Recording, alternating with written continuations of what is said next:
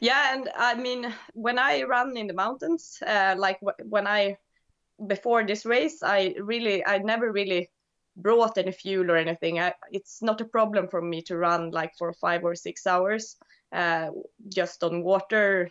Uh, I mean, I get tired, but it's it doesn't matter because I'm not competing or I don't have to run fast anyway. Uh, so it was a little bit different uh, to run a race. So I I just brought like 10 Snickers and thought that would be like perfect. Um, but then, uh, like in the first, the first with the first Snickers, I realized, well, this shoeing thing while running, this is not it's not my thing, and um, it was a lot of things that, well, I realized maybe you should try your backpack before, and uh, yeah. That, my friend, was Anna Carlsson, and this is the Inspirational Runners podcast. Hey everyone, hope everyone is keeping well during this crazy time. My name's Robbie Marsh and I'm your host, so welcome to the podcast. We have another superb episode for those that follow the Backyard Ultra. Anna was the last female athlete to DNF in the quarantine backyard a few weeks ago, stealing the hearts of many as she ran loops around a frozen lake in Sweden, north of the Arctic Circle. She's amazingly only been ultra running since 2017, but managed fourth place in UTMB's TDS last year and competed in Bigs last October, which is seen as a pathway into the Barkley Marathon, which was unfortunately cancelled this year. Anna really hit the limelight during the quarantine backyard, but I decided to go a little deeper in this episode as we're witnessing the birth of an ultra runner.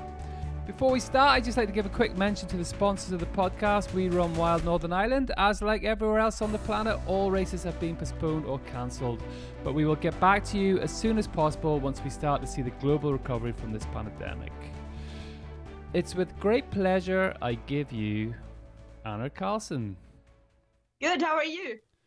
Brilliant. I, I'm only after seeing myself um, on the screen and thought, geez, I look bad. Like, I need to get outside more. no, I just got inside actually. It's too it's too nice weather to be uh, to be indoors. Yeah, what's the weather like there at the minute? Um, it's quite warm. It's uh, it's been windy like all winter, so it's it's windy today as well. But otherwise, it's actually plus degrees, so it's uh, it's becoming spring. Yeah, what do you mean by warm? Plus degrees, like what does that mean I'm to you? Around plus one or like zero zero degrees. it's so warm there. I mean, I'm surprised you haven't got the suntan lotion on. It's sunny, so it's not too bad. Yeah, it's 20 degrees here at the minute in Ireland, so. Oh, but it's raining, right? No, no, no. The sun's out. There's no clouds in the sky anymore. There's no pollution. There's no nothing. Everybody's happy and everybody's locked inside. That's why there's no rain because everybody's locked yeah, inside. True, actually. But you are are you allowed to go outside like yeah? Yeah, no, or... we are we are allowed to go outside. Um, hopefully I get this right.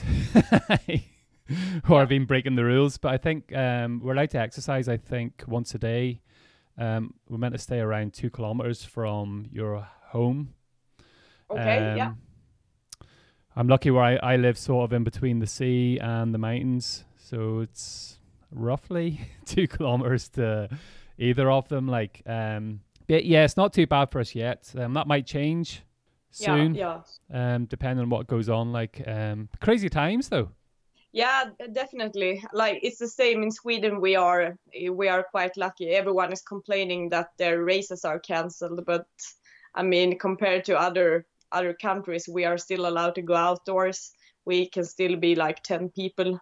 So it's I think actually for me right now it's it doesn't change that much. Yeah, you, you don't have much. You wouldn't have much public transport there, would you? Uh, in Abisko, we have nothing. It's just about 100 people living here. Yeah. Uh, so basically, we have a lot of tourists at this time, but right now it's it's very quiet since no one make it here. Okay. So, uh, so I mean, we have a train coming once a day, um, and we have some like I mean, we have one road, so we have uh, cars coming from uh, from the closest uh, city. Uh, but otherwise, it's no traffic at all because also we are very close to Norway and the border is closed, so no Norwegians are coming here at the moment. So where exactly are you? Because it's north of the Arctic Circle, isn't it? Yeah, it is. It's just, um, I mean, it's uh, just about 40 kilometers beneath the border to Norway. So basically as far up in Sweden as you can get. Yeah, because your pictures that you were posting on the backyard were epic. Like, you know, it just looked like runner's paradise, but it also looked very, very cold. I was, I was expecting yeah. to see you in a in a log cabin here. No, I'm I'm uh, at my friend's uh, house or my or Roger's, my, the one that was my crew. Uh, so it's uh, I just got away from the dogs and everyone because they are a little bit bored right now. So they will probably harass me if I was uh, not hiding. yeah, well, as usual, I don't have much prep done, so you're going to have to help me. So it's not about me anyway. So I'm not the one that has to do all the talking, which is good. But what I've written down here is Anna Carlsson, um, Birth of an Ultra Runner. That, that should be the title of your book, by the way, in years to come. Oh. um, so yeah, Birth is 34.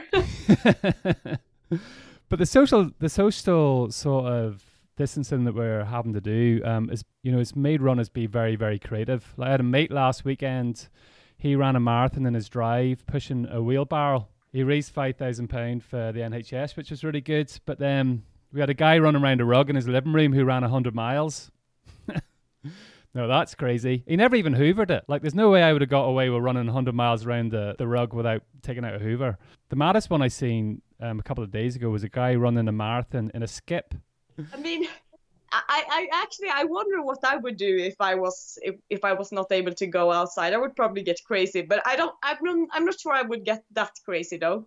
No, but it's all relative. Like some people might see running around loops on a frozen lake a bit crazy as well. So you have a bit. Uh, you have a bit of guilt compared to running like that. It's it's not crazy at all. yeah, no, no, definitely not. Like so, the backyard, right? It was pretty amazing because they pulled that together in a couple of weeks' time. Like, so we had all these runners getting ready for big races across the world, and one by one they started getting cancelled, and then people were sitting at home, had nothing to do.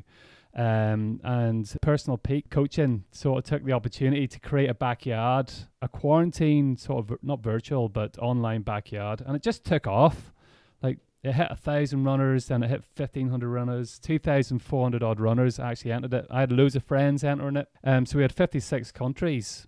sort of came together, and see, just before we dive into that, which is what we're gonna do, um, yeah. What I really want to find out is who Anna Carlsson is, because that's the big question mark. Because I actually co- I contacted you before the actual event and asked I just like had to get you on the podcast. I earmarked you actually for winning the race. Okay, sorry to disappoint you. yeah, well, you definitely didn't disappoint. um, but 2,000, I done pretty well actually. You know, 2,400 runners to pick third out of that, especially with the names that were there. Um, but you came onto my radar in obviously the backyard last year, and I when I was interested to see the names on the list, so I googled a few people. So last year I knew you how well you'd done in TDS, and that's when I put like two and two together and got seven. But like you, obviously you're from Sweden. Yeah, I am. Uh, so it's. Uh, I guess I'm. Uh, I have a lot of other like really good ultra runners to look up to, like Ida Nilsson and Mimmi Kotka and Emelie Forsberg, for example. So yeah. it's uh, compared to them, I still feel very very small. You're only at the start of a journey though. So did you do any running or anything like that in school, or did you have a background in sport in any way or form? I've played soccer since I was well six or seven years old or something like that, and then I was doing horse riding and like basically a l- little bit of everything. Uh, so I've always been very active, um, like training probably about six, seven times a week since I was 12 or 13 or something like that. And then, of course, I was doing a little bit of running too, because I mean, if you're a soccer player, you have to have to run a little bit. I didn't like it though. I like to do like those short session sessions because I was quite fast. Uh, but running longer than like three kilometers, I thought it was horrible. Yeah. Uh, but I think it was a good base.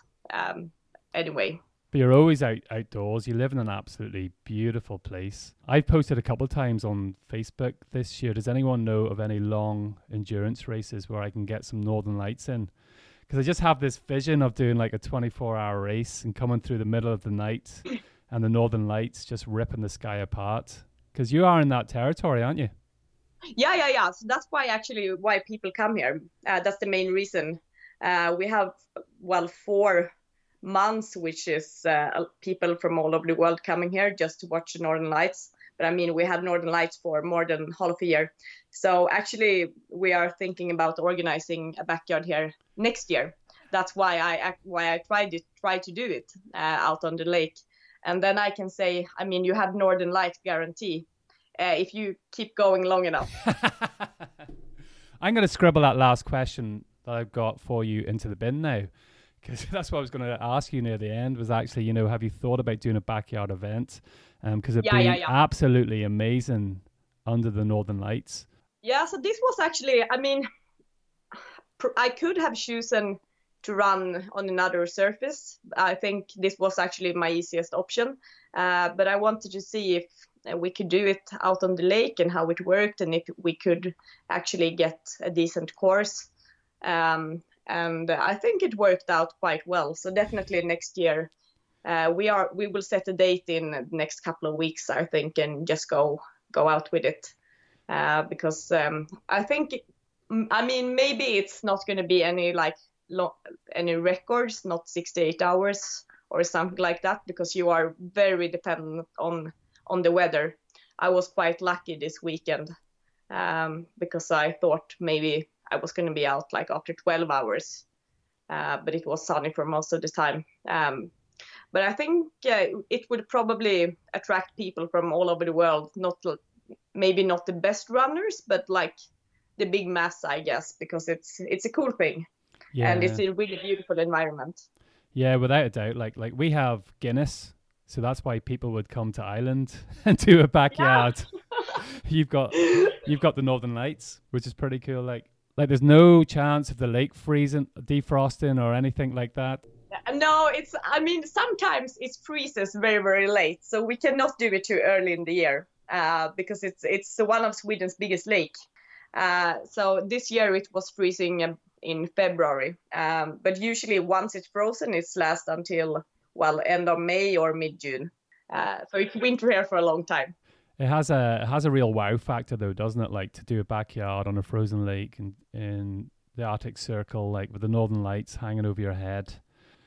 I want to strip it right back a little bit because you've only really been ultra running since 2017, haven't you? Yeah, really? yeah. Like actually entering races, should I say?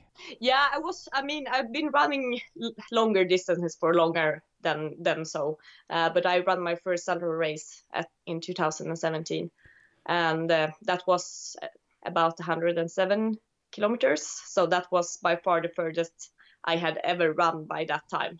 But and I had no, I I had no like, yeah, I I did never thought I was gonna compete in ultra running or anything like that. It was just for fun and it was a challenge just to just to complete the race. But you live in a beautiful place, like so. You have been doing a lot of running. There's loads of mountains around you, loads of ranges. Um, you were running quite a lot coming up to that, the first the couple of months leading up to that first race, weren't you? Yeah, well, I did. Um, usually, well, even before I I started to train, or what what to call it, I was running maybe like uh, uh, 100 or 120 kilometers a week. It's not a lot, but I guess it's more than a lot of people do, and it's since I'm running in yeah and since i since i'm running in this kind of environment it's it's quite a lot of hours too because it's uh, i mean it's it's a lot of elevation and it's just trail. I basically never i don't do a lot of road running. Sometimes in the winter because it's easier but in summer i prefer to just run uh, on trails or off trail. Um, so i guess i was quite well prepared anyway. But i mean i have spent the winter i had spent the winter before not running a lot. I was more like walking around on skis and doing other sports. Yeah. Um, but a lot of so, a lot of cardio though on the skis though, isn't it? It's keeping you fit. Yeah. I mean, it's not like I, never really get tired in that sense, or uh, before mm. before I started to train. Um, but I guess I was prepared on it, like being out for a long time. Um, and doing an ultra run in in the mountains, it's a lot of people they come here and they and they look at the course and they look at the elevation and they're like okay i'm gonna do it in this or that time and uh, right now I just laugh when they they say that because uh, I mean even I know that even a good runner that is good at running on the flats uh, they will really swear and struggle with stones and like the water and everything after some time. Um, so I think for me, moving in this kind of environment every day, it's it's a big advantage. Uh, but it, but in the other hand, I'm very slow on the flats. Yeah. Do you prefer then, or do you enjoy just the adventure of trail running through the mountains? Is that what attracts you towards running? Yeah, I mean, I would never. Well, I think that some maybe I want to do like a 24 hours uh, flat race just to see how it works and everything. Um, but I would I wouldn't run as much as I do if I was only running doing road running or something like that. I mean, for me, it's also to discover new places and uh, like uh, putting new trails together and just being outdoors. And when I run together with my dog Scout, I I don't stress uh, because he's quite lazy. So he wants me to stay, stop and scratch him and everything like that. Uh, so it takes a lot of time, and I, I enjoy being outdoors. It's it's my lifestyle, so I would do it even if I didn't want to become a better ultra runner. I would still running run around in the mountains. So you you signed up for that first race, 170 kilometers. Um, can you remember actually signing up for that race? Like, did you go online to sign up for it? What made you actually decide? Right, let me try this. Um, I was out. Uh, I was out winter camping uh, with Scout, my dog, and we had been out for about almost two weeks. And uh, I had spent a lot of time thinking, and I thought, hmm, what do I want to do? What do I want to try? And uh, doing an ultra race is something I have kind of thought about a long, long time. And doing it up in the mountains, like in where I live, uh, that seemed very cool. So then I decided to sign up, and I was just I didn't get in because I mean it was already full. But then just one and a half month before the race, I uh, I got a spot. So well, then I just just decided to run. I mean, it's uh, it was just to see if I could complete complete the distance and how it worked, and uh, yeah, it was just a challenge. I guess it's like an adventure, like climbing a high mountain or something like that. Yeah, it's just a, a, sort of bucket list thing to do. Go and run an ultra. So you had no real, yeah, yeah. no real aspirations on what was going to happen. It was there to be enjoyed. As simple as that. Yeah, I mean, I, I had been looking at the, uh, the previous finish times, and I was I was not too impressed. by by I mean some some of them were really impressive but, but when I was looking at the results I realized that well if I run as I usually do in the mountains I'm probably not going to be um, that far down in the list. Yeah, so very competitive then. Yeah, I didn't want to be competitive, so I, I thought about bringing like a thermos with coffee and um, like a sandwich and everything, and really like take take myself time and sit on a stone because and drink coffee because I thought that was what most ultra runners did. Uh, I didn't know. I didn't really realize that ultra runners are that competitive competitive yeah. as we are. Well, some of um, us do actually sit down and have coffee, like the ones that aren't at the point yeah, end. yeah, and that was what I thought I was where I was gonna end up, like yeah, just doing it for for the for the fun thing. Yeah, I mean, I do it for the fun thing, but I also want to to do it fast. Because it's quite a leap, though, isn't it? Because it can, it's like a baptism of fire. I've been using that word, that phrase, um, quite a lot lately um, when you do your first one, and it's there's so much to learn that you're not aware of. So fueling, pacing, well, those are two key things: fueling, pacing, and then getting ready for those low points that are come going to come and hit you in the face over and over again, which you're not really expecting. Yeah, and I mean, when I run in the mountains, uh, like w- when I before this race, I really, I never really brought any fuel or anything. I, it's not a problem for me to run like for five or six hours uh, just on water.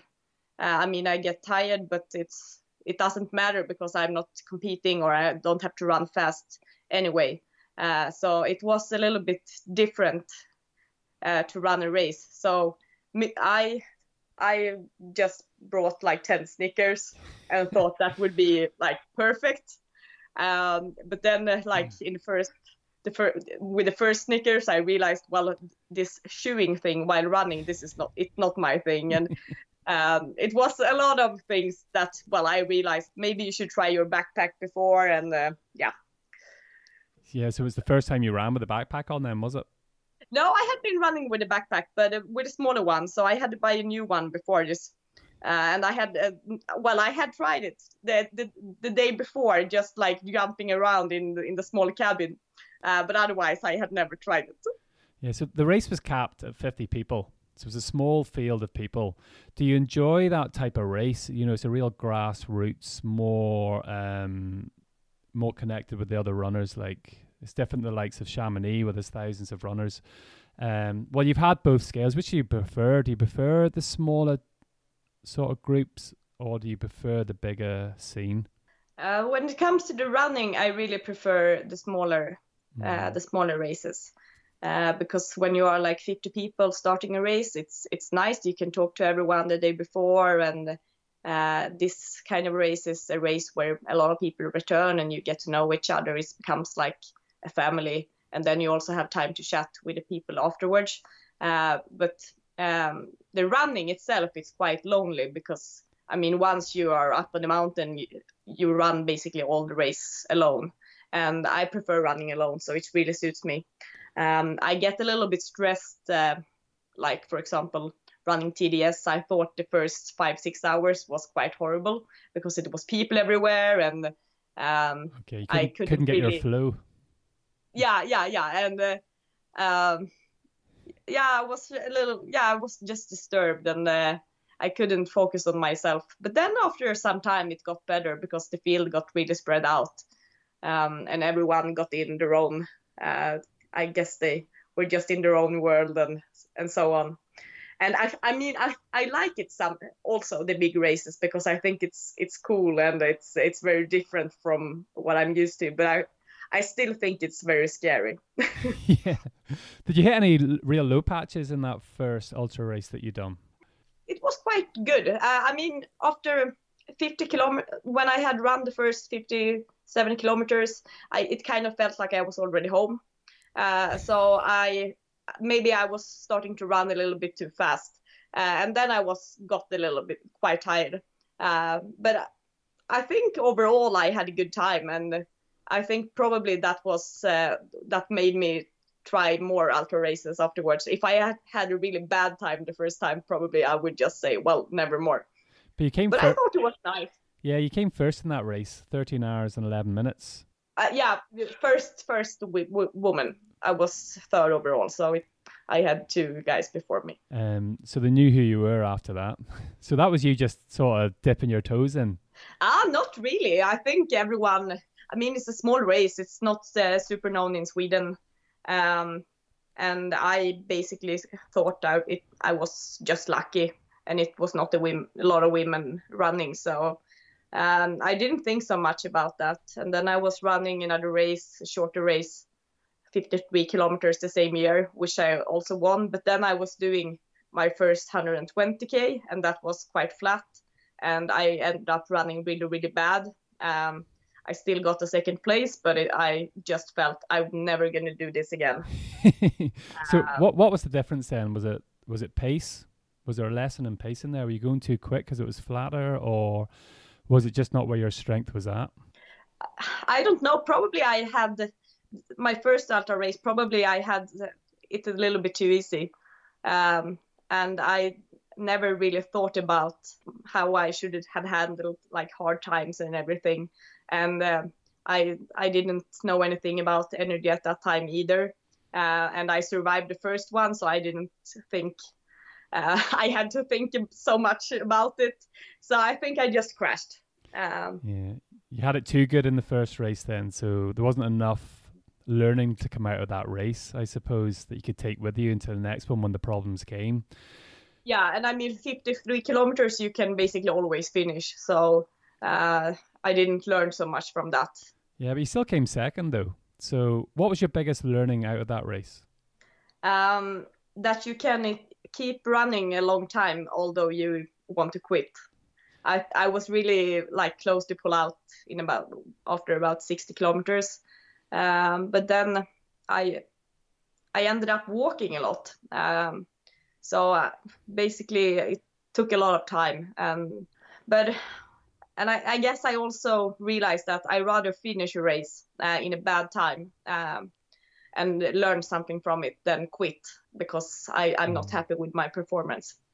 So that that is the key point, though, isn't it? When you get to those places, that's where the most value comes out of a race. You just indicated two different types of races that you had and how they went for you. And the first one went pretty easy.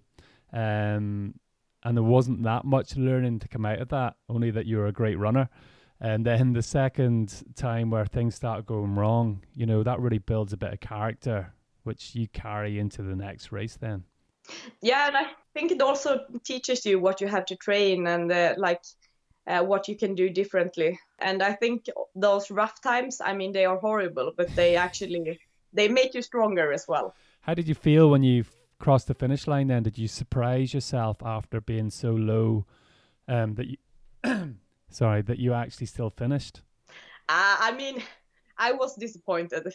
It it's uh, I, I'm I'm quite competitive, although I try to not uh, admit it. But uh, so I of course I was disappointed that my running was so bad. Uh, but I think I was still happy that I finished it, and I was actually it was the only race I've been, ever been running together uh, with people. So, so I met two guys during the race, and they kind of they are were more experienced ultra runners, so they kind of helped me through it. Uh, so I was also quite grateful for that. They were going well actually, and you had crashed, so you were going the same pace as no, them. No, I think they were tired. I think we all kind of ended up not competing and and so on. So we, I mean, it was more like we tried yeah. to have a nice time, although we uh, were not happy with our performances. But that is, there's a great community in ultra running, though, isn't it? And that really demonstrates what happens, especially in the middle of the field. I don't know what it's like for these guys up in front. Um, but quite often, you know, when the wheels come off, as we like to say, the ultra runners really do support each other to the finish. Yeah, I think that's different from like from uh, people running shorter distances because you you never have time to get so close to each other, mm. um, and it's more just about speed and finish as fast as possible. But I think ultra running is more like about uh, the mind and uh, yeah. Uh, just like also well the inner experience. You, you you also find when you meet those people um, when you're helping each other through those low points, like that you end up having those guys for friends for an awful long time afterwards. So those two people, I'm sure, are you still keep in touch with them? Yeah, I mean, we have not not met since uh, since we are running different races and uh, live in really different parts of the world. But uh, I mean, we keep in touch in on Facebook and Instagram and so on. And uh, I would really like to run with them again. So I hope one day. It's funny, like when I go and do a long race, if it goes well, I get a handful of friends. If it goes bad, I get two handfuls of friends. yeah, yeah, I think it's like that. So I think that's the, the well, the the charm with ultra running. It's all those nice people that you are actually meet. Yeah. I mean, I'm super happy with just running around on the mountain, uh, but I meet so much nice people by going and running races. And like right now, in it feels like it, it becomes like older ultra runners become it's becoming a family and it's uh, it's just so nice to get uh, to, to, get to meet same people on all the races and so on. So i i, I can't quit right now. Yeah and like that was only 2017 you know it wasn't that long ago. Um, so you can tell there that you're sort of feeling your way through your first couple of ultra races, but you came first in the first one, second in the second one. Coming into 2018, then you targeted back to the 107k race. What did you do? Did you do anything differently going into that race now that you are super competitive? Uh, I mean, I, I had trained a lot more, of course, also during the winter. When I was running the first ultra race, I was, I mean, I was training on be was outdoors a lot, but I didn't, I didn't want to be a better ultra runner or anything like that. I, fe- I think for in, uh, before 2018, I still ha- didn't really have any um, expectations of becoming like a good ultra runner, but I still wanted to become a better ultra runner. Um, so I was running more during the winter, uh, and I had increased my mileage. Probably I was running about 150, 160 k's uh, before that race, and I was doing more like longer runs. Well, maybe more about 50, 60, 70, 60, 70 kilometers. Uh, and I was also doing more, uh, a little bit more speed work. I'm too lazy for that. Uh, but I was trying. Uh, but I still ended up, I mean, I was running um, better than in the first one, but I was surprised that I ended up running so badly anyway. Well, you say so badly, but you did. You knocked about forty minutes off your time from the previous year, and you did come first. Um, but the race. Yeah, but I mean, I had, I well, with the training I had done and like the preparations, I should have been able to uh, go and well under at least well 12, 15 or something, uh, which which was an hour uh, faster than I did the the year mm. before. Uh, but well, I didn't do a good race, uh, so it's uh, it was.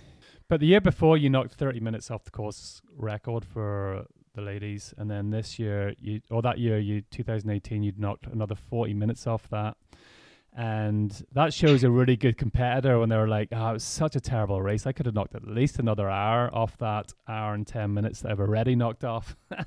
I mean, it's it's also really my it's where I run every day. It's yeah. uh, it's it's my environment, so I, it's actually I should be really good at that this kind of races, and I have no excuse for for not being good. Uh, but I, well, I kind of I was got really tired. I, probably I was opening a little bit too fast, uh, so I was uh, really tired. Uh, really already after 20 kilometers, uh, and I really wanted to uh, to quit.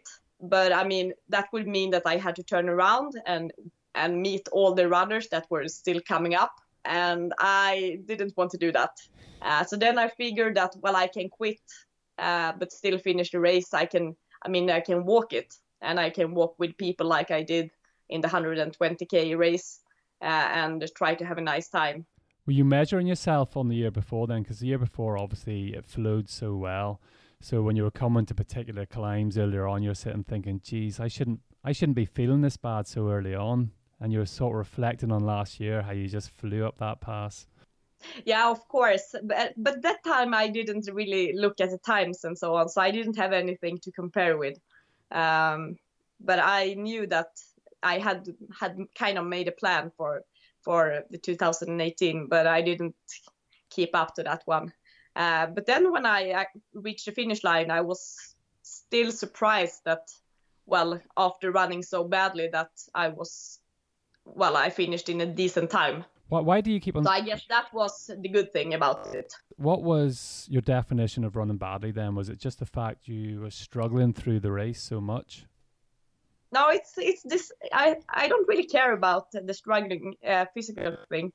It was that I my mind kind of gave up really early in the race, and uh, I felt this. I don't. I want to quit, and I and I didn't I didn't manage to change it. So I was just running around and being grumpy for 80 kilometers. And uh, I mean, you have actually no reason now running around and feeling sorry for yourself. It's your own choice, and it's. Uh, um, I mean, it's a lot better than uh, working for eight hours or something like that.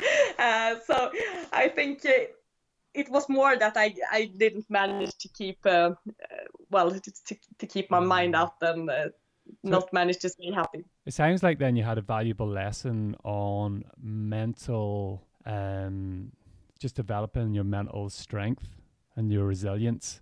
Because you get pissed off for yourself after a race when you, your mind is beating you down so much that you feel that you give up, and then after yeah. you know, and then afterwards you're like, oh like it happened to me in the backyard when I done 12 loops and I sort of convinced myself beforehand this is just a B race for me I'm fine because I was doing um the Dolomites this year. I was meant to be doing 120k uh, Lavaredo and so I convinced myself that but it was just a weak excuse and an easy way to pull out. And I sort of didn't mind for a day and then afterwards I was like oh I had done so many podcasts coming up to that race with like Maggie and and Laz, and I'd built a romance in this race, and I really did fall over. Like, um, but that only just it energizes you and gets you ready to meet that person again, doesn't it? Yeah, it it actually does. I think it's it's good that not everything goes smoothly all the time because it's uh, it's those really bad moments or bad races that actually makes you grow as well, and it it makes you rethink like, um, hmm, how can I do this better?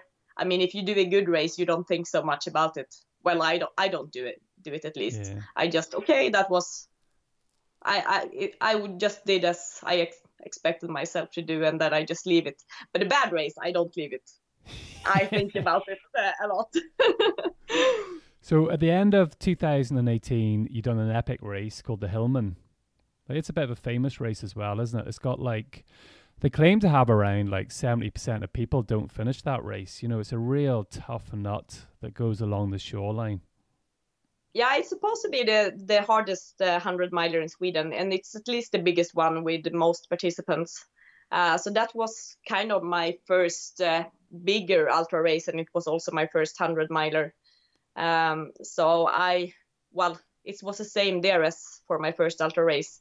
My my goal was to finish the race and uh, uh, finish the distance without, without getting too trashed. Um, but I wasn't really. I knew before that I was actually in really good shape. And it was kind of crazy that morning when uh, we were waiting for the start to go, and I, I just felt, okay, I'm gonna win this. Confident. Uh, uh, I, I'm not I'm not gonna care about like uh, running smart or ne- or anything. I'm just gonna go for winning this. Uh, and I have never really felt that before. Uh, so that was a different experience for me. And then I ended up having a really good race as well. I mean, of course 100 miles is is far you have like some ups and downs but i didn't go that far down in the basement and it's i mean the first 80 kilometers was flat which i don't like uh, so i was really worried about that but i had done some more flat training before and i was actually and surprisingly um, the first female after after the flats not with a lot uh, but then i kind of felt when we get out get got the out to the like more hilly part, I passed a lot of males. And for me, I, I felt, well, this is super fun. I loved it. Uh, I, I am sure they thought uh, that as well as you went past. Yeah, of course. But I, I mean, I had a good time. That, that was the kind of running I love. I mean, the uphills were not long. It was they were steep and then there were some downhills and it was a lot of stones and I had super fun. And uh, I realized that well, I'm gonna finish my first hundred miler. So overall, I just had had a really good time, and I ended up winning, being the the fourth overall. So I guess that was uh, really above my own expectations. Yeah, I suppose you didn't know what was going to happen. It's your first hundred mile race, the toughest one in Sweden.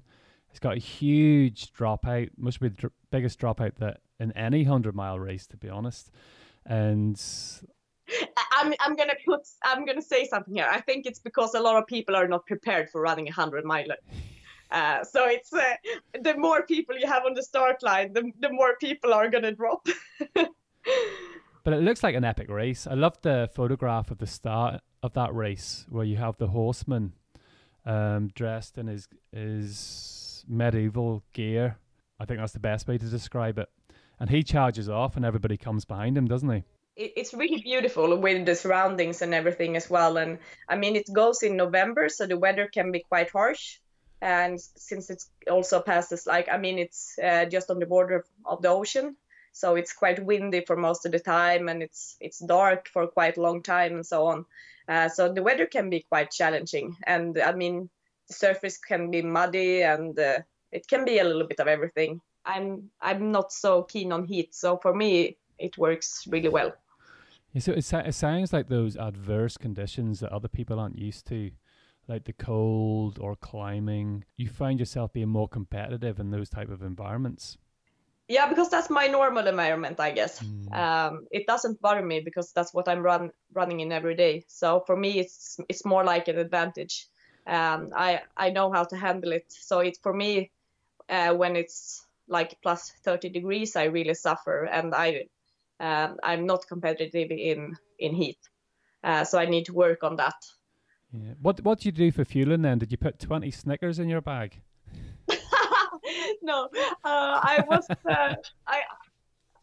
I guess I was still not thinking a lot, but I was taking some well, I was eating a lot of candy. Just the, the jelly sweets and things like that. yeah, that. exactly. So Yeah, and then sports drink and uh, a lot of coke, and I probably got a little bit low on energy at that time too. But it's it worked anyway. Uh, it was not warm, so it So, what was your mindset coming out of that race then? Because that was such a difficult race, and you come first. Um, you even, you know, you felt that competitive edge at the beginning of the race, and like, where does your do your mind does your mind then start thinking of the likes of TDS? Because I'm assuming that you're picking up um, points all the way through these type of races that you're doing. Like, how how did Yeah. how did TDS come on your radar? I was kind of just looking for fun and uh, looking um, if there was any race during the the UTMB week I could apply for. Um, and then I realized, well, I can actually apply for. I could apply for. I couldn't apply for UTMB at the time. I think I I was missing two points, um, and uh, I didn't want to run the CCC uh, because it was shorter, and um I've heard it's not so technical. Um, and I've always wanted to. Well, when looking at those races, I've always like wanted to run the TDS because it seemed quite technical and um, not as big as the other ones. Yeah. Uh, and uh, for 2019, it was also longer than the years before, so it was 145. Um, and then I realized, well, I can actually apply for this. So I, well, I did just decided to do it. Uh, I didn't have. I mean, I had never been running a mountain race or like a race with that kind of elevation, so I didn't. I didn't really think that I was going to be uh, one of the top in that race. Um, I I hoped that maybe like top first. I hoped at top 20, but then I kind of felt maybe top 10 if I'm lucky. Yeah, because this is the world stage now. You know, TDS, Chamonix, Ultra Week, really, all these big races, all these big names. Um, you did have one race just before TD, TDS that really sort of, you could almost say it was your, well, apart from the Hillman, obviously, it was your first real, you coming onto the radar, and that was the the Täby Extreme Challenge. It was another 100 mile race. But unlike the Hillman, like you smashed that one out of the park. Like you finished in 16 hours and 52 minutes. Like for a hundred mile race, like that was just like. Did you surprise yourself hitting that time in that race? uh, yeah, I was surprised that I was uh, running so bad. no, I, I, had really, I went for 16 hours, so I was uh, not at all happy. Uh, but, that, that, was quite yeah. a that was quite a target to set yourself, though, wasn't it? Six a sub 16 hour hundred mile race. Like you've only been running now or entering races like, um, I don't know, a year, a year and a half. Yeah, but I think if I had done, uh, I still think if I have done uh, more things right, it wouldn't. Uh, well, it wouldn't. I would have at least been closer to 16 hours because I was doing this typical thing again. I was running too fast. It seems to be my thing, um, and then uh, not don't not caring about drinking or eating the first four hours. And it was quite warm, and then I just uh, ended up being trashed. Uh, and uh, it was that was probably the first time I've really, really, really been down in the basement. Um, uh, it was I've never been that trashed after a race, and I've never. It, I mean, usually I can run like after three days or something, but here I was so tired for two weeks or something. Mm. Um, so I don't know what happened really, but uh, well, I I'm still happy with with winning, uh, and I I mean, it's it's a decent time, but it was not what was I was going for. So I, I'm I'm not going to be happy about that. But it does say it does seem that that was the race that turned you into a well, that was your next next progressive step of turning you into a competitive ultra runner. You know, even though you Yeah, had think- come first in the other ones, it was like you really raced this one and you went deep. And you know, if you're going to be competitive on the big stage, like you actually done it in that race, and it's the first time you experienced going to that level. Yeah, and I think it's also since it was, I think probably a lot of people thought, including myself, thought that I had just been lucky before, and uh, You'd won a couple of smaller races at home. Do you know what I mean? You knew Yeah. you knew the grounds. You know, you trained that. It's your home, so there was that it wasn't a huge challenge, so that when you went into these other arenas, um, you weren't going to be able to perform. But you don't get a bigger arena than Chamonix and TDS like to come fourth in TDS after like a year and a half of really running ultras. Like that that's mind blowing really when you look back on that. And I've got a feeling you weren't going to be happy with that race. I mean I'm I'm very very very happy with my fourth place. Um, yeah. I couldn't have asked for more. Uh, so um, and I think I did a decent run as well. Um, I was not starting too fast and I was working my way into it. But then I did some other mistakes that I'm not that happy with, like as I said, not checking my headlight before, um, and I broke my pole. Uh, that was not really not something I could do about it, but it was like still it it kind of destroyed a little bit. At what at stage? At what stage? Because TDS. Um, after yeah i think it was about after seven hours. So i i got the new pole after like three hours. Um, but i fixed it i taped it but it, took some time. Um because it's very it's, it's, a key piece of kit in a race like tds isn't it? There's a lot of climbing it's very technical yeah. Like. I, I was i was continuing uh without it first at first because I thought what what difference can it make? Uh, but it, I figured that it really made a big difference yeah. actually. So that's why I that's why I stopped and tried to just fix it as well. Um, but I mean that was not really something I could do about it. And I solved it so that yeah. that was good. Uh, but then um, I got lost a lot. It's it seemed to be my thing uh, uh, when the darkness came, I had well since I had poor headlight, I didn't really see, and I was stressed, so I was not really checking where I was running. And then in in the end, uh, it was me and a Brazilian girl. We were running together for a long time, like fighting for the fourth and the fifth place. Um, and I I was just after her in the in this the last long climb, and I knew I was faster than her in the downhills.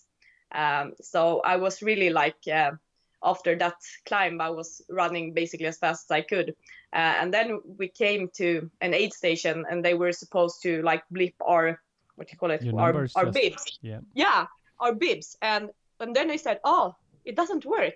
I think we are out of battery. Jeez. And I was like, okay, uh, maybe you can just uh, see what bib number I have and I can keep running. And they said, no, no, no, no, no.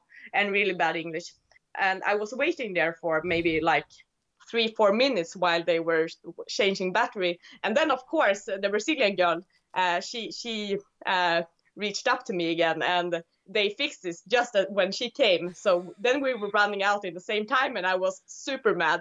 Uh, and I was also asking okay how far is Chamonix? And they said uh, four kilometers. And I thought okay four kilometers is downhill. And then I was uh, running well, I don't know if it was fast. It felt super fast after those 20 hours, um, at least the fastest I could run. And then I checked the watch, and I had been running for 40 minutes, and I was like, "It's that can, this cannot be possible." Uh, I, even though I'm tired and I it doesn't take me 40 minutes to run four kilometers downhill. And I was passing like inside a village, and I thought it was like um, Chamonix, then I was just running out in the woods again, and then my brain started to I don't know why it didn't work, uh, and I thought, oh, have I somehow missed uh, the finish line? so um, I, I, decided to turn around, and then I t- turned around again, and then I turned around some more times, and I'm gonna sound like an idiot, and uh, I, I feel like an idiot, but I, I I totally lost where I came from. Uh, so I was running around there like uh, trying to figure out where to go for about 10 minutes. And I was even calling Roger, um, my partner, and crying. And he was just like, you are lo- losing a good position right now. and I was like, okay. And I was uh, super sad. And then the, Brazilian girl came up to me again and she said, What are you doing? And I said, I'm not, I don't know. and we were and we were running together uh, for some time, uh, and I didn't have the heart to try to run, to, well, to leave her again. Uh, but then she she just said to me, "Just go on. I'm tired," and then I went. Where were you at then in that village? Was it coming into Chamonix or? I still don't know. Probably it was coming into Chamonix and then it was just going outside for some time and so on. But I, I think it's uh, since I, in, in, my mind, I just just had four kilometers to go. Yeah. It was just like. You start doubting yourself, don't you? You're tired, and a little doubt comes into your mind, and then all of a sudden you get confused. Yeah, it's it seems. I mean, right now it seems easy, but when you have been uh, running for a long time and you get tired and you probably like uh, you're running out of fuel and everything. It's uh, everything gets a bit messy, and it was dark, and I always get lost as well. So it's, uh, I mean, it was not really a surprise. It was just like, why does it happening now? so the race started. Um, it started quite early, TDS, wasn't it? Like around half four or something like that. Yeah, I think so, three or four. So what time did you finish at then? You were finishing around midnight. Yeah, I was running. Two, I think just above 24 hours, 24, 15 yeah. or something. So what was the finish like? I mean, it was. I was since I was super angry. It was uh, not that fun. but you still uh, you still no. kept on to your your fourth place, like, and you know the race before really, in my mind, established you as a competitive ultra runner. But now this has sort of catapult you onto the world stage. That's what fourth place in TDS was doing. You know, it's like people wouldn't have knew potentially Anna Carlsson before that race, and then it was like, oh, who's this standing next to the podium? So that was the difference in that race. You can see the progression through each of these races, and it's still only within the first two years. So that's that's yeah. pretty, it's a pretty exciting place to be at the age of, I'm going to say 28. No, I'm 34. Yeah, so it's actually like it's. Uh, I don't have a lot of time. well, as as an ultra runner though, you are you feel that yeah. to begin with, but like ultra runners, um, that's very young for an ultra runner who maintains their endurance. It's really the experience and that mental resilience and strength that builds over time. Um, I was, I think, when I I, I actually done CCC um, last year as well and I did pick it because it wasn't as technical as TDS. so okay, how did you do? Oh no, it was a brilliant race as well. Like so, I, I did. I started way at the back with about because I didn't know what to expect. It was my first type of race like that, and I was like two thousand two hundredth at the back, and then I finished like nine hundred and thirtieth.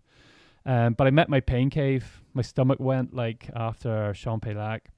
Um, but an amazing like atmosphere, an amazing place, an amazing week.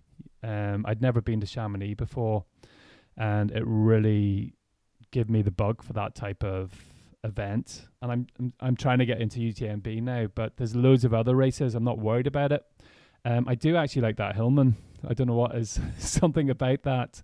I like those wow factors, and the likes of the Lavaredo, the Dolomites, or um, the Eiger Trail, and things like that. There's loads of good alpine races out there. And every time, I actually love um, interviewing people like yourself and taking a look, diving into what they've done, and all these mad races all around the world that you've never heard of. They're everywhere.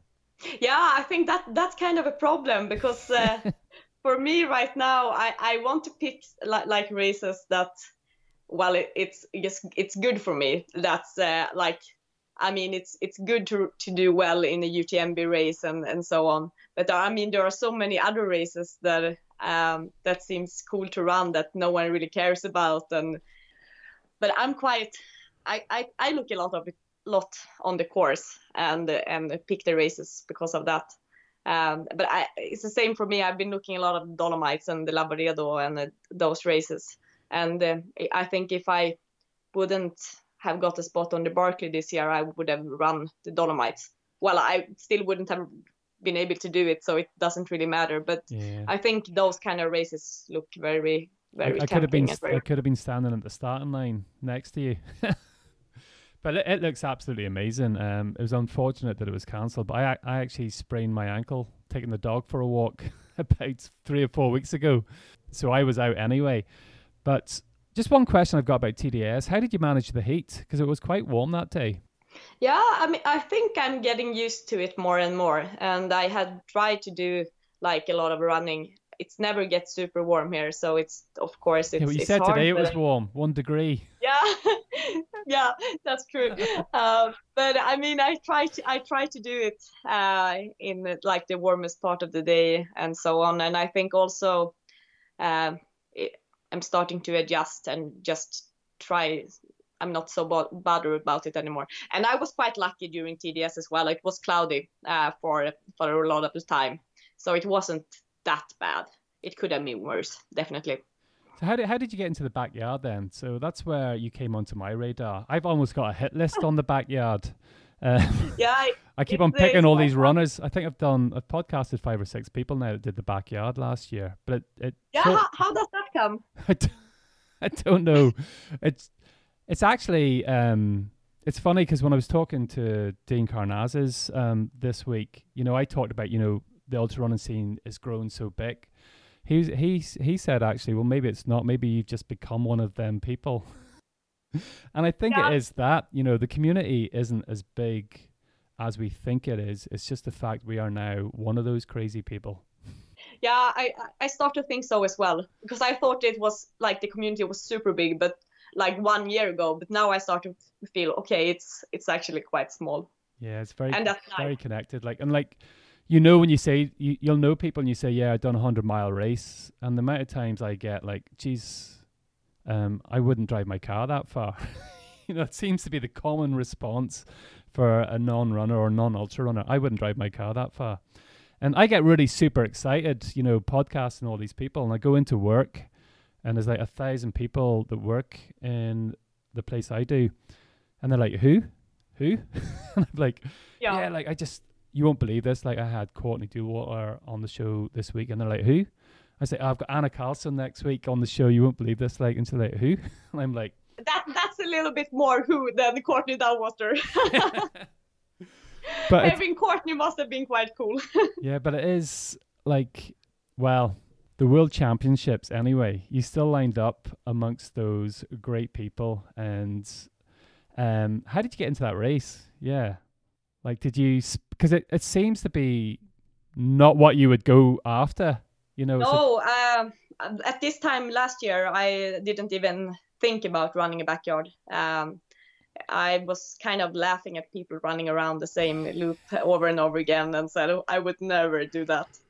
Um, but then I was um, and like I was spending some time in Slovakia for for a month, uh, and we were going there by car. Um, so we had to go through all the way through Sweden on the way back, and I was looking uh, on what for a race because I felt in quite good shape and it was it was fun to try something. Uh, and I found some like 50k races and 60k races, and that's not really my thing either. Uh, because you have to run fast and it's made me super tired. Uh, so I I found the back I found two backyards, uh, one in uh, and one in Älvdalen, uh, and I have met the people that organized the race, and I I they are very nice. And then I also got to know that well, Laz Lazarus Lake was gonna be there, um, and then I thought, hmm, that could be a bit interesting. So I choose to run that that race um, because I mean, even though I'm not interested in backyards, um, of course, everyone in ultra running knows about the Barkley Marathons, um, and if I would pick a dream race, that would probably be mine. Um, I didn't think I was ever going to get the chance to run it, but I thought, hmm, uh, just meeting Laz would be a very cool experience. Uh, after seeing him him on Netflix, I was a little bit Yeah. starstruck. So There's- I yeah. decided to go. It's so weird, like, isn't it? He's this huge icon, like, in the world of ultra running, you know, and every every ultra runner in the world and every elite ultra runner just buys down to this man. Like, he's he's got so much charisma. Yeah, and I mean he's very fun as well. Is and he I think it's the thing that he's just being himself all the time, Mm. And he doesn't really care about what everyone thinks and so on. And I mean he's he's not really a typical ultra runner either. It's just like yeah, I think He ran a 119 or a 116 or something half marathon. Like, that was fast. yeah, I mean yeah, I mean he's been like super fast and doing uh, crazy things, but he never brags about it or anything mm. like that. And I mean, right now he's walking around smoking his cigarette, and that's not so much ultra runner thing, but he's, I, yeah, like, I think like every ultra runner knows that he smokes camels. Of, every ultra runner knows he smokes camel cigarettes. Like we know everything about him. Yeah, and, and that's a bit that's a bit strange. it's like he's uh, he's the father of ultra running somehow. Yeah. So that was a, a a possibility, a direct path potential into the Barkley Marathons, which we all know is extremely difficult to get into. Um, but going to the backyard, at least you could get talking to Laz and plant a few seeds. Or um, did you have any aspirations going into that race, or was it really just about that? Not really, because I had a lot of other races coming up uh, the next couple of months, uh, which I, well, for example, the Swedish Alpine again, which I was uh, running, and then the TDS, which was my really big goal. Uh, so I didn't want to screw anything uh, in the beginning of the season. So I guess my expectations was just to go there and well run as uh, and just as far it. as it felt. Yeah, kind of like that, and see what the backyard was like. And I was also deciding that I was gonna try to run the loops different speeds and like see how it felt like and if I could sleep and just like uh, um, experiment with energy if I could eat like solid foods and everything like that. So it was kind of like a test and uh, like a good lesson for future ultra races as well. Um, but then it felt really good for for a long time and uh, of course when people start to to drop off it's also getting becoming a competition um, and the furthest any woman had been running in Sweden uh, in a backyard uh, was 33 loops. So when we were getting closer to 30, 30 loops, I figured that, well, I'm going to do a 34. Um, and then I came quick. I started to get some problems with my knee and I was getting tired and I was running with, uh, we were only three people remaining and one of them was Johan Steene, who has the world record on 68 loops. So I, I kind of felt, well, uh, I'm not gonna win this anyway. So, um, but I'm doing. Um, if I'm doing doing a 34, that's that's good. Um, so that's what I was doing, and I was quite happy when quitting as well. So I think, I mean, it was uh, it was probably like a stable performance, I guess. Mm. Um, and I think uh, I kind of got a feeling that Laz kind of liked me during the race because I was I mean, I had fun for most of the time, so I I, I try to like just joke around and. Yeah. Uh, when, had, you when you ask like who's who's Anna Carlsson is Anna Carlsson is that is that the girl that was smiling all the time and this big cheesy grin on her when the rest of us was suffering and on our knees. And but it's a very it is a social event as well, isn't it? Well, the first 24 hours is a real social event. Laz says, you know, you can tell who come to play, you know, whoever toes the line after 24 hours, those are the ones that have come to play. But prior to that, it's quite a social event, isn't it? Yeah, yeah. It's a, it's. I mean, it's very nice. And uh, before before 24 hours, um, if the weather is nice and the course is nice and so on, it's it's not so exhausting either. Uh, so it's uh, I think it's it's it's a nice type of running. Uh, and I've always I said I kind of joked joked about it and said, well, backyard is actually going to suit me because you can sit down and drink coffee in the breaks and eat ice cream and um, your dream ultra. Yeah, well, not really, but. Uh, so how did how did you find actually running the loops? Because I surprised myself. I've been training on the loops. I think that was a big mistake on the actual course I did. Like I did seven loops one week, and then the next week I'd done nine loops. So when I came to do the actual race, I was almost a bit fed up that I'd already done those so many loops on it. Um, and when I like, I went out after twelve loops, but my eleventh loop was my strongest. Mm. You know, I, I thought to myself, geez, I'm going to smash a hundred loops. Uh, sorry, a hundred miles today. Like, and I felt so great. And I was out the next loop just like that.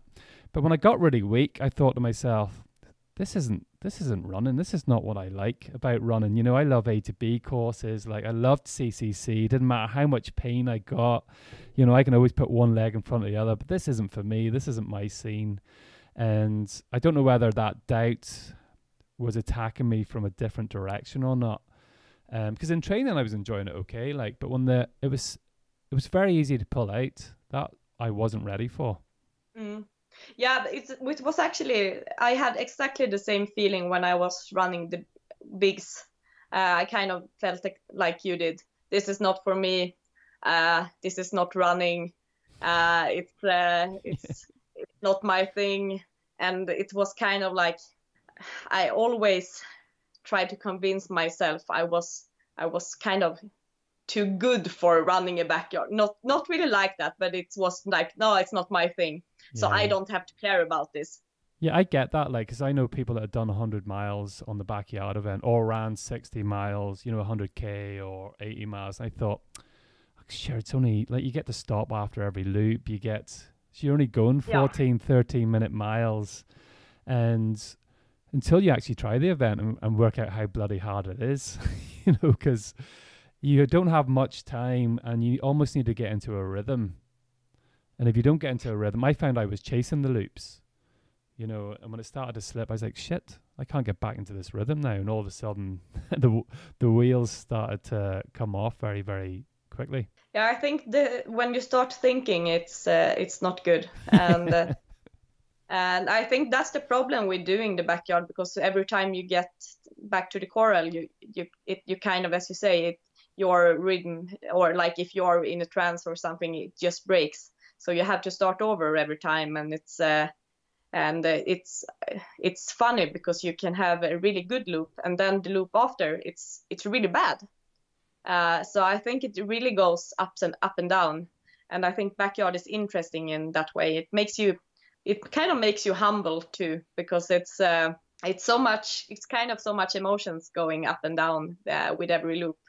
Um, and i think you have to work a lot uh, on yeah. yourself all the time there's a lot of things going on in your head, isn't there? Like I remember going out on the loop and I was extremely slow, um, but the person that had won um, the backyard the year before, he was way behind me, and I'm sitting yeah. well, he's way behind me, so I might be struggling, but like he's way behind me. He actually won it as well. Um, in treacherous conditions, he won that. Y- he won this year as well, and like what what was your um, what was your gameplay actually going into that event? Did you try and like save five minutes per loop or? Uh, the bigs or? In bigs. Um, I yeah, I didn't know so much about the course, and uh, the the day loop was actually it was a lot funnier than I expected, but it was also harder because it's it's it's definitely it's a it's a trailer loop, uh, so it's it's very nice running, but it's also once you get tired, it's uh, it's not so easy to finish it in like 40 minutes or 45 minutes. So it's uh, it's it's kind of 50 minutes probably is a good time. So I, I was just in the beginning I was trying to just like figure out how, how fast to run or like um, how, how to how to do it. Uh, but it was the same here. I was running definitely running too fast in the beginning, and I think for me running backyard I really have to think about it's that not every loop is a competition. The competition is to run as many loops as possible. It doesn't matter how fast or how slow you are, um, as you say, because it's it's just about finishing um, as many loops as possible. And I think the problem is if you start running quite fast, it kind of gets gets into your head when you get slower, and it's also not so good because people once you start to get slower, people see that. Uh, so I, and people start to realize you get tired. So and uh, so it's really a mental thing. So I think it's uh, um, now afterwards it's of course it's better to run slower in the beginning. Maggie was uh, running like a watch, and she was doing like most loops between 48 and 52 minutes, and she did that also in the end. So I think that would have have been maybe even slower for me since Maggie is a faster runner. But um, yeah, I think. Is that the biggest learning that you got coming out of that? Yeah, definitely. And I, I it's probably going to be my biggest struggle this year as well. That not every loop is a competition. You don't have to prove yourself strong during the loops. It doesn't. I mean, it doesn't start after 24 hours. Bigs this year is not going to start after like even 35 hours or something. It's it's a long it's a long run and you have have to be patient. Yeah. And I'm not so I don't have a lot of patience, but uh, uh, I'm working on that. That's like that's that key word for ultra runners, isn't it? It's patience. That makes a difference yeah, definitely. between success and failure, I think. Um, yeah, so, so what was it like experiencing seeing that battle? Because Will Hayward now, he just went to a different level altogether. Like yeah. that man, he looked like death. Sorry, Will. Um, but it was quite no, empowering to see that, though, to see how deep you can actually go. Yeah, I think for me that was uh, uh, that was something really spectacular to see, actually, because he was really tired for a really long time. Um, I mean, he re- he even like he struggled to finish the loops the last 15 hours or something like that. It was just that everyone was pulling food into him. And he was he was kind of just like a robot. He was uh, not thinking uh, on his own or anything. Like he was just doing like people told him, and then kept running. Uh, and that that was impressive because I thought he was just gonna like fall over and die. um, and uh, that also makes me realize that although you go down to the basement, sometimes you don't get up, uh, but you can still go on running. Uh, and I think it's it's impressive to to ma- to actually handle to be that tired for for so long time. Um, so I I think it was probably one of the the best performances I've ever ever seen. Then of course it's it was totally different with Maggie, but she was she was so strong during during the entire race. So it was it was she was impressive in a totally different way. I think what uh, Will did was, uh, yeah, really, um, really crazy, crazy actually. It's, it's pretty mental, like, because you'd done 34 loops, which was fantastic for a first backyard. And because you feel that you have to do a few of them to actually get good at them, don't you? Because there's so much learning that has to be taken from that. And but to think that those guys were running for an extra 24 hours, it sort of blows your mind a little bit, doesn't it? Yeah, but it's I I thought about that during uh, uh, this run too. That uh, also after 12 hours, when you think, oh, shall I think if I, if you think about running another 24 hours, it feels impossible. Uh, so I think I mean it's it's just or not just, but you you have to stop thinking and just keep running and doing another loop. And that's difficult, but I, I really think you need to leave your brain at home. So the quarantine backyard then to as you said then it was a good tester for you. You wanted to try the course out, so it fitted well. Um, it's pretty cold climate. Did you anticipate that you were going to go on so long? Were you going into it to be competitive, or were you just going to go in and try the course out? Um, I didn't see it as a competition at all. Um, because I thought that that was probably, if I was lucky, I was going to make it, or my goal was to make it to 24 hours because I thought that that was be was going to be quite good. Uh, I was running like a long run in the night five weeks before when I was running 120 k's, so I kind of knew that I could handle at least one that I could handle one night. Uh, so 24 hours I figured was was a good was well uh, was a good goal. It was a good target, like considering it was like a frozen lake, minus six outside. Yeah, and I mean the weather could have been really, really like a lot worse. So I figured that um, if I can go on for 24 hours, it's actually it's it's quite good. I mean it's it's not going to be good compared to any other runner, but well, uh, at my course and in my conditions, I thought it was, I mean, decent at least. And I th- I think also it was hard to see this competition because it's uh, everyone had different different conditions from the beginning, so you can't really compare yourself. It it was pretty unique though, wasn't it? Like two thousand four hundred odd runners coming together um, on a global scale. Like it just shows you like that that wouldn't have happened only for the lockdown, and it might never ever happen again. But the because so many so many good runners could enter it because all the races have been cancelled. Like, how did it feel then when you went down to the last four people? I mean, I didn't think so much at at that time. I was uh, really surprised when I made it into top ten. But when it was 15 runners left, I, I kind of felt I, I want to make it top 10. And then I wanted to quit for a long time. Uh, but then uh, every time I was kind of deciding to quit. Another runner quit, uh, and then I I kind of just ended up doing another loop. In my mind, I had stopped running like 10 loops ago or something like that. So I was I was quite surprised when we were just four runners.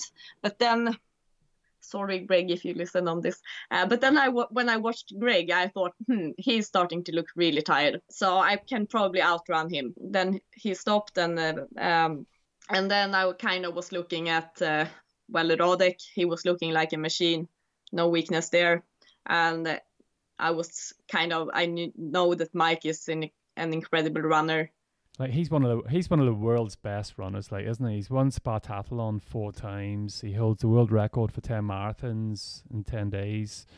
Um, ugh, he's just like he is everything running is at that level, isn't yeah. he?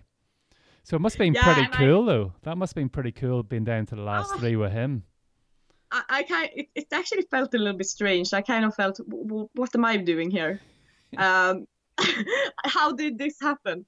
Um, uh, and then when I started to think about, oh, I realized this competition is well, this is going to go on for a long time, and I started to think about another night, and I kind of started to look for reasons to quit.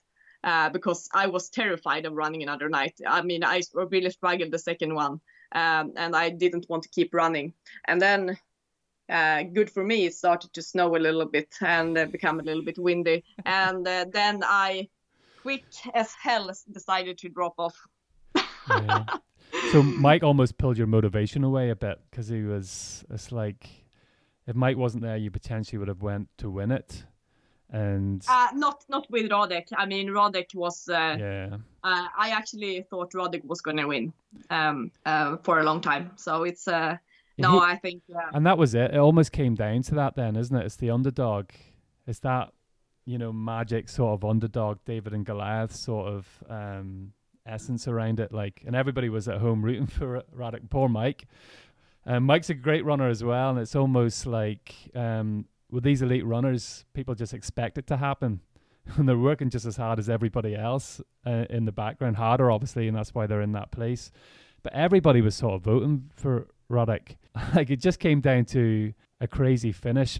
Yeah, I think that it was, of course, it was sad that it ended the way it did because I wanted to see them both uh, keep running for for some more hours. Uh, but this is this is yeah. those things is happening sometimes and i think um, i mean a lot of people have been complaining and been saying bad things about personal peak and everything but i mean they have organized this race in two weeks uh, I don't think they expected it to become more like than 2,000 people from all over the world.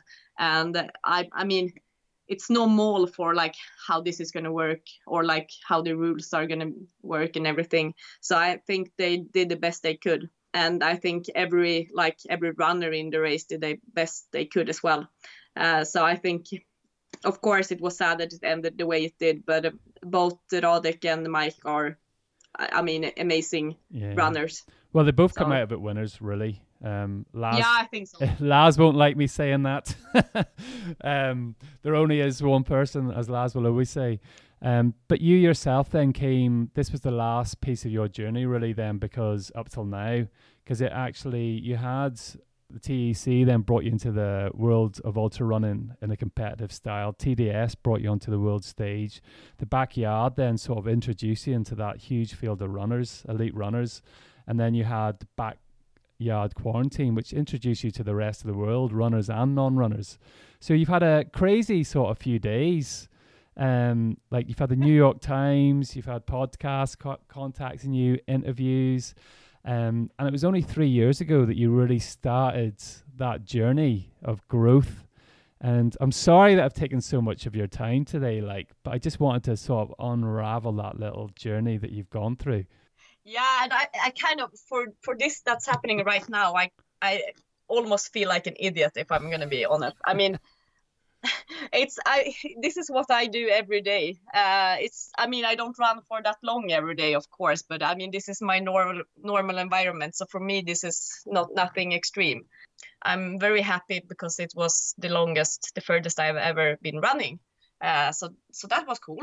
and it was not something I had expected. But it's, I think people are making they they think it's so extreme when it's really not for me it's uh, just like it's normal so yeah. it's uh, yeah I, I, I, kind of feel guilty or like like an idiot that yeah. uh, it gets so much attention when i mean it was two runners that were going on for 18 more hours than i did so it's really nothing to um, but that that's the un- so that is the uniqueness. It, it, seems to be that forty hour mark is becoming that cherry as well. You know, those that can get past forty are really good backyarders.